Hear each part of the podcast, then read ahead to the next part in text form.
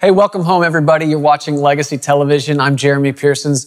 I'm glad you tuned in today. We're going to get right back into the Word of God. Before we do, let's pray together. Father, we thank you so much for your Word. We thank you for Jesus, who is the Word made flesh. Today, as we get into your Word, we come boldly before you and boldly before Him. We thank you for eyes that see Jesus ears that hear his voice, the voice of our good shepherd, and hearts that understand more about who Jesus is in us and more about who we are in him. We thank you for this. We thank you for the change that can take place in our lives today because your word is given entrance. We worship you and we give you praise in Jesus' name. Amen. I want to get back into the Word with you uh, again today, and uh, something that's going to carry us on for probably the next several weeks of broadcast is something we started uh, some time ago. And if you've missed anything leading up to this, it's important that you go back and get caught up with this. And you can do that very easily. Just go to the App Store on your phone, on your tablet, any smart device, and you can download the Legacy Studios app. And from that app, you can watch any past issue of the Legacy Television broadcast. Get caught up with us in this because we've been getting into some of what I believe are probably some of the more important things that we really could find out when it comes to our walk with the Lord, living and walking by faith. You know, we're born, you and I have been born again uh, into a new family. If you're born again and if Jesus is the Lord of your life, then you have been born into a new family. That's why the scripture says that God sets the solitary in a family. He's not big on anybody being alone, living alone, acting alone. And it's not just because, it's not just because of the lonely feelings that go with that. And he's real sweet and wants you to have good feelings about family and all that. And all that's fine. But it's because in a family, there are things you are getting from others and there are things that you should be giving to others. That's what it is to be in a family. And we've been born into a family. But at the same time, there are many in this family, the family of faith, the household of faith. And oftentimes you hear them saying things like, it's not working. I've heard all these messages on the word of God and the power of the word or, or what it is to live and walk by faith or even speak by faith. And for some reason, it's just not working. And people, many people are frustrated thinking that the word's not working in their lives. And they want an answer to this question. And we started several weeks ago by asking this question and letting Jesus answer the question from the word. But you got to realize right away that religion has tried to answer this and well-meaning people that just don't have the answers have tried to answer it by saying, well, sometimes it works, sometimes it doesn't. Other people have said, well, it works for some and not for others. But if you have believed that, then don't believe it anymore. It's a lie. It's not the truth. Jesus wants you to know the answer. He wants, number one, the word to work in your life the way it was designed to work. And when he told this parable that we've been looking at for weeks now in uh, Matthew chapter 13, he talked about the sower that went out to sow. And we won't take time to go back over all of it. Like I said, you can catch back up with this if you want to. But he talked about that seed being sown a total of four different times. And the first three times it got sown, it failed to work. It got sown on wayside. It got sown on stony ground. It got sown among thorns. And all three of those times it failed to produce anything. Now, if you were to stop right there, your first thought might be, there's something wrong with this seed.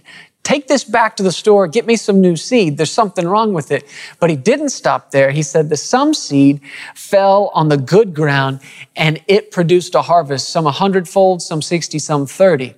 So what that says to us is the moment that seed actually works, you know there's nothing wrong with it.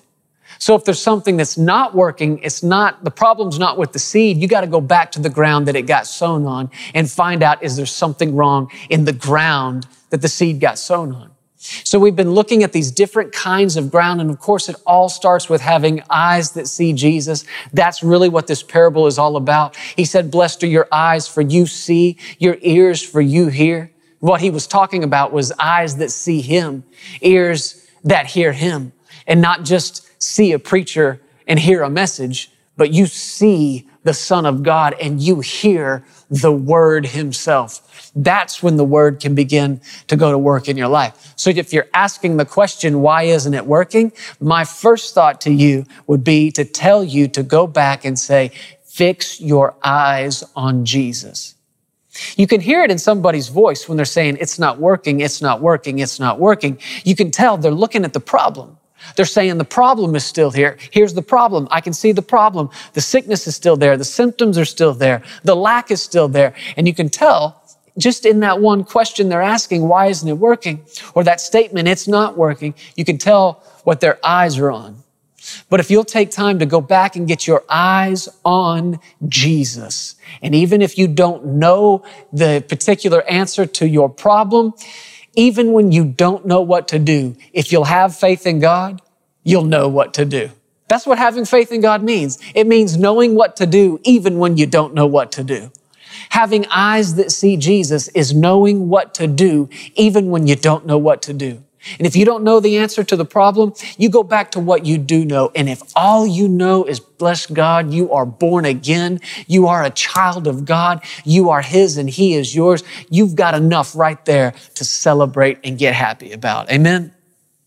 I want to go on in this. Jesus said and explained to them why the seed wasn't working when it was planted in verse 19 of Matthew 13, verse 19. When anyone hears the word of the kingdom and doesn't understand it, then the wicked one comes and snatches away the seed that was sown in his heart. This is he who received the word by the wayside. And we talked a lot about that last week, that wayside being that hard, packed ground where the seed fell, but it couldn't penetrate. It couldn't sink in. The same thing is true with us when we hear the word of God, but there's a hardness towards it. Just like that ground was hard, you know your heart can be hard. Jesus even said it in the verses that preceded this, talking about people that heard him without hearing him. He said, they are hard of hearing. If a heart is hard, it's just like hard ground that seed gets sown on and it can't sink in. Your ears can be hard of hearing. You sit in a service, you hear somebody preach, but if you, you can hear it without hearing it. If it, if it, if your heart's not tender towards it, it won't sink in and it won't do for you what it's able and willing to do. He said, This is the one who hears it and doesn't understand it. Satan comes immediately to steal the word. And we talked about on last week's broadcast how understanding it really means to value it. If you understand something, you understand the value that's inherent in it. And when you understand the Word of God, you understand, even if you don't mentally grasp all of it, even if your brain is kind of fuzzy and foggy and you're like, what did I just read? If you're, if, if you will approach this as gold and not garbage, as something to be valued and not something to be treat, treated lightly, as something that is weighty and important, if you'll approach it with that then the word of God will begin to come alive to you and it will work in your life. But you have to value it. That's why we looked in Mark chapter six and when Jesus went to his own hometown and there was no value for him there. He said a prophet's not without honor or value except in his own home country. And there he could do no mighty works. Didn't say he was mad at them. Didn't say God was angry at these people for not receiving his son. It said he couldn't do it. The word couldn't do what the word came to do because it wasn't honored there. And the same thing is true in my life, and the same thing is true in yours, man. If you hear the word and don't value it, don't receive it as the precious word of God, then it can't do for you what it wants to do. And that's why Satan comes immediately to steal the word. Just like Jesus said, those birds came and devoured the seed right off the ground because it was just sitting out there on top. Satan comes immediately to steal the word from somebody who doesn't know the preciousness of the word that's been given to them. You know, when you have valuable things, gold, silver, precious treasures, whatever, you know, you keep them in a safe place, don't you? What happens to expensive things that get left on the front yard, front yard, front lawn? They're gone in the morning. They're gone. People steal them. They walk away with them. Why? Because you left something valuable unprotected. Let me show you this in another place in scripture. Go over to the book of Luke with me. Luke chapter 10. And you're going to see the same thing at play here. Luke chapter 10 in verse 38, It says, Now it happened as they went that he entered a certain village and a certain woman named Martha welcomed him into her house. And she had a sister called Mary who also sat at Jesus' feet and heard his word. I want you to see what she's doing. She's giving attention. She's honoring. She is quite literally honoring Jesus by putting herself lower, sitting at his feet and putting her attention on the word. But Martha was distracted with much serving, and she approached him and said, Lord, do you not care that my sister has left me to serve alone? Therefore, tell her to help me. There are other translations that really bring this out and paint an even clearer picture that talk about how Martha came in, bursting in upon Jesus. So get the picture. I mean, Jesus is sitting there kind of like this, and he's preaching the word kind of like this to a room full of people. And Mary is at his feet, and she is attentive. She is honoring the word. And Martha is, number one, distracted, the Bible said, by serving. What does it mean to be distracted? It means even if it's just for a moment, you thought something else was more important than what you should have been paying attention to. That's what a distraction is. It's something that pulls away your attention. You know, when you drive, there's nothing more important than the road in front of you. There's nothing more that's worthy of your attention than you paying attention to the road. But how many different things distract people? How many different accidents are caused because somebody got distracted by this or by that or by this little thing right here? They felt like that little buzz on the phone was more important than the car they were driving. And for a split second, they got distracted by it. And sometimes it has no effect. And sometimes it can have a drastic effect on the rest of your life. The ability to go through life focused on what's actually important is very precious and it's very rare and it's extremely valuable. Martha was distracted. This is a good job she's done here. Jesus, come into my house. Let me feed you. Let me feed the guys. Come on in. But all this serving, all the preparing of the food, all the other stuff, she let for a moment become more important to her than sitting and hearing the word. And there's one translation, I believe it's the Wuest translation, that says she, bursting in upon Jesus, assumed a stance over him and said to him, Lord, you don't care. Why don't you care that you've left me to do all this. She's left me to do all this. You need to tell her, my sister, to help me. So can you see the difference in the positions that Martha and Mary have taken? One has taken a stance over Jesus and one has taken a stance at his feet. One of these is an honoring position. One of these is a dishonoring position. And Jesus responded to her and said, Martha, Martha, you are worried and troubled about many things, but one thing is needed. He said, that one thing, Mary has chosen that good part and it will not be taken from her. Honoring the word, valuing the word will keep Satan from stealing the word. Satan can't steal the word that you value. He can't steal something from you when you have valued it and honored it and you choose to protect it. You could be sitting right now where you're at, listening to this broadcast. You might be sitting there with symptoms of sickness or disease in your body. And here I am telling you that the word of God says that by Jesus' stripes, you were healed. And if you were healed, you are healed. That's the word of God, man. That is the word of God to you. That's the word of God for you. And if you're sitting there going, okay, yeah, heard that before. When's this guy going to be done? There's no value for that. And Satan comes immediately and steals that word. So look at again in verse 42. Luke chapter 10, Jesus said, one thing is needed. There is one thing that's worthy of your focus.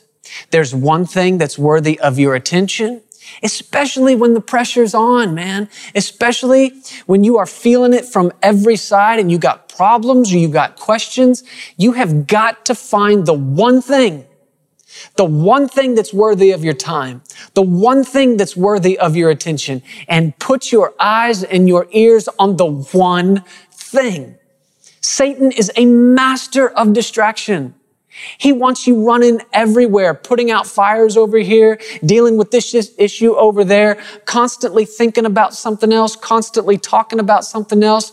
Because if he can pull you away from the one thing and get your mind on a bunch of different things, then he knows you're not valuing the key. You're not valuing the answer. And even when you're sitting there, like we said, where the word is being preached, on a broadcast like this, or you're in a church service, or you're listening to the word and it's being preached, and somebody's got a word from God for you. If your mind is elsewhere and on this other stuff, and you can't, you can't even just for a minute bring it in and focus in on the one thing that's needful, He can come immediately and steal the word from you.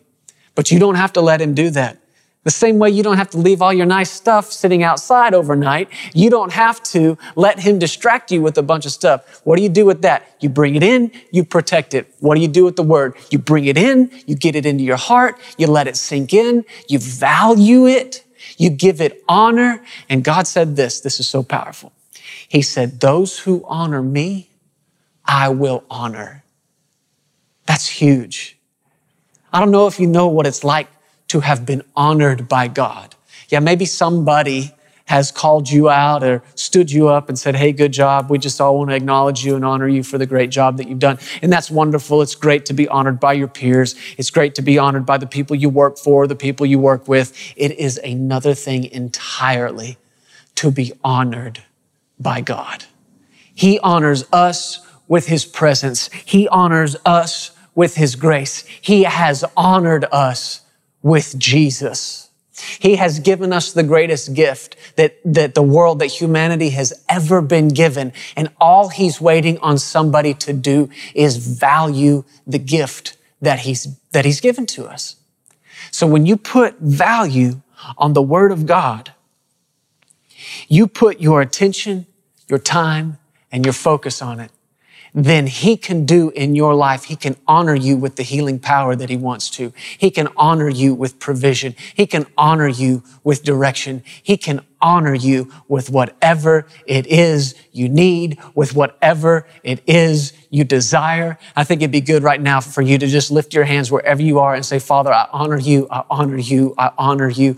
Jesus, I honor you. I worship you. I thank you for your word. I thank you for your Holy Spirit. I thank you for your direction in my life and make the commitment right now that you are going to give attention where attention belongs.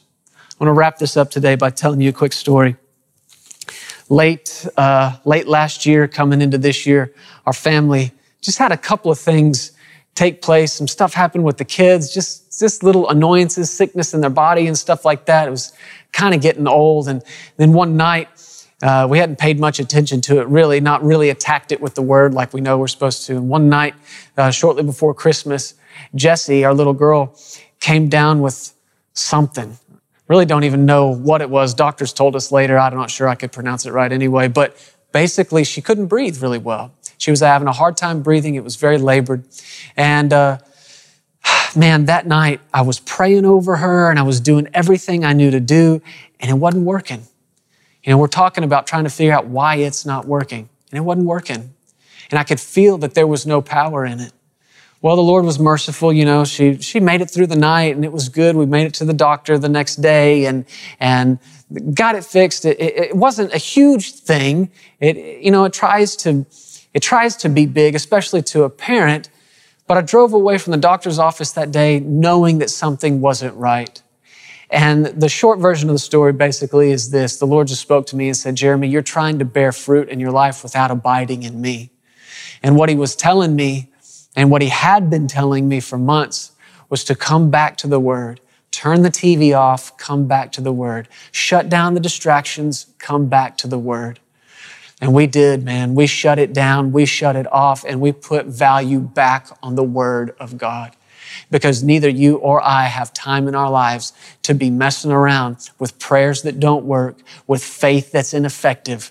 We can't be powerless. My children need their daddy to be so full of the power of God with words that work and faith that works. And I can't be left sitting there going, why isn't this working? It works when I value His Word and I give it first word, last word, and every word in between. That's what we're called to do. That's the value we're supposed to put on the Word of God. So make the decision today. His Word is not garbage to you, it's gold. God's Word is greater than gold.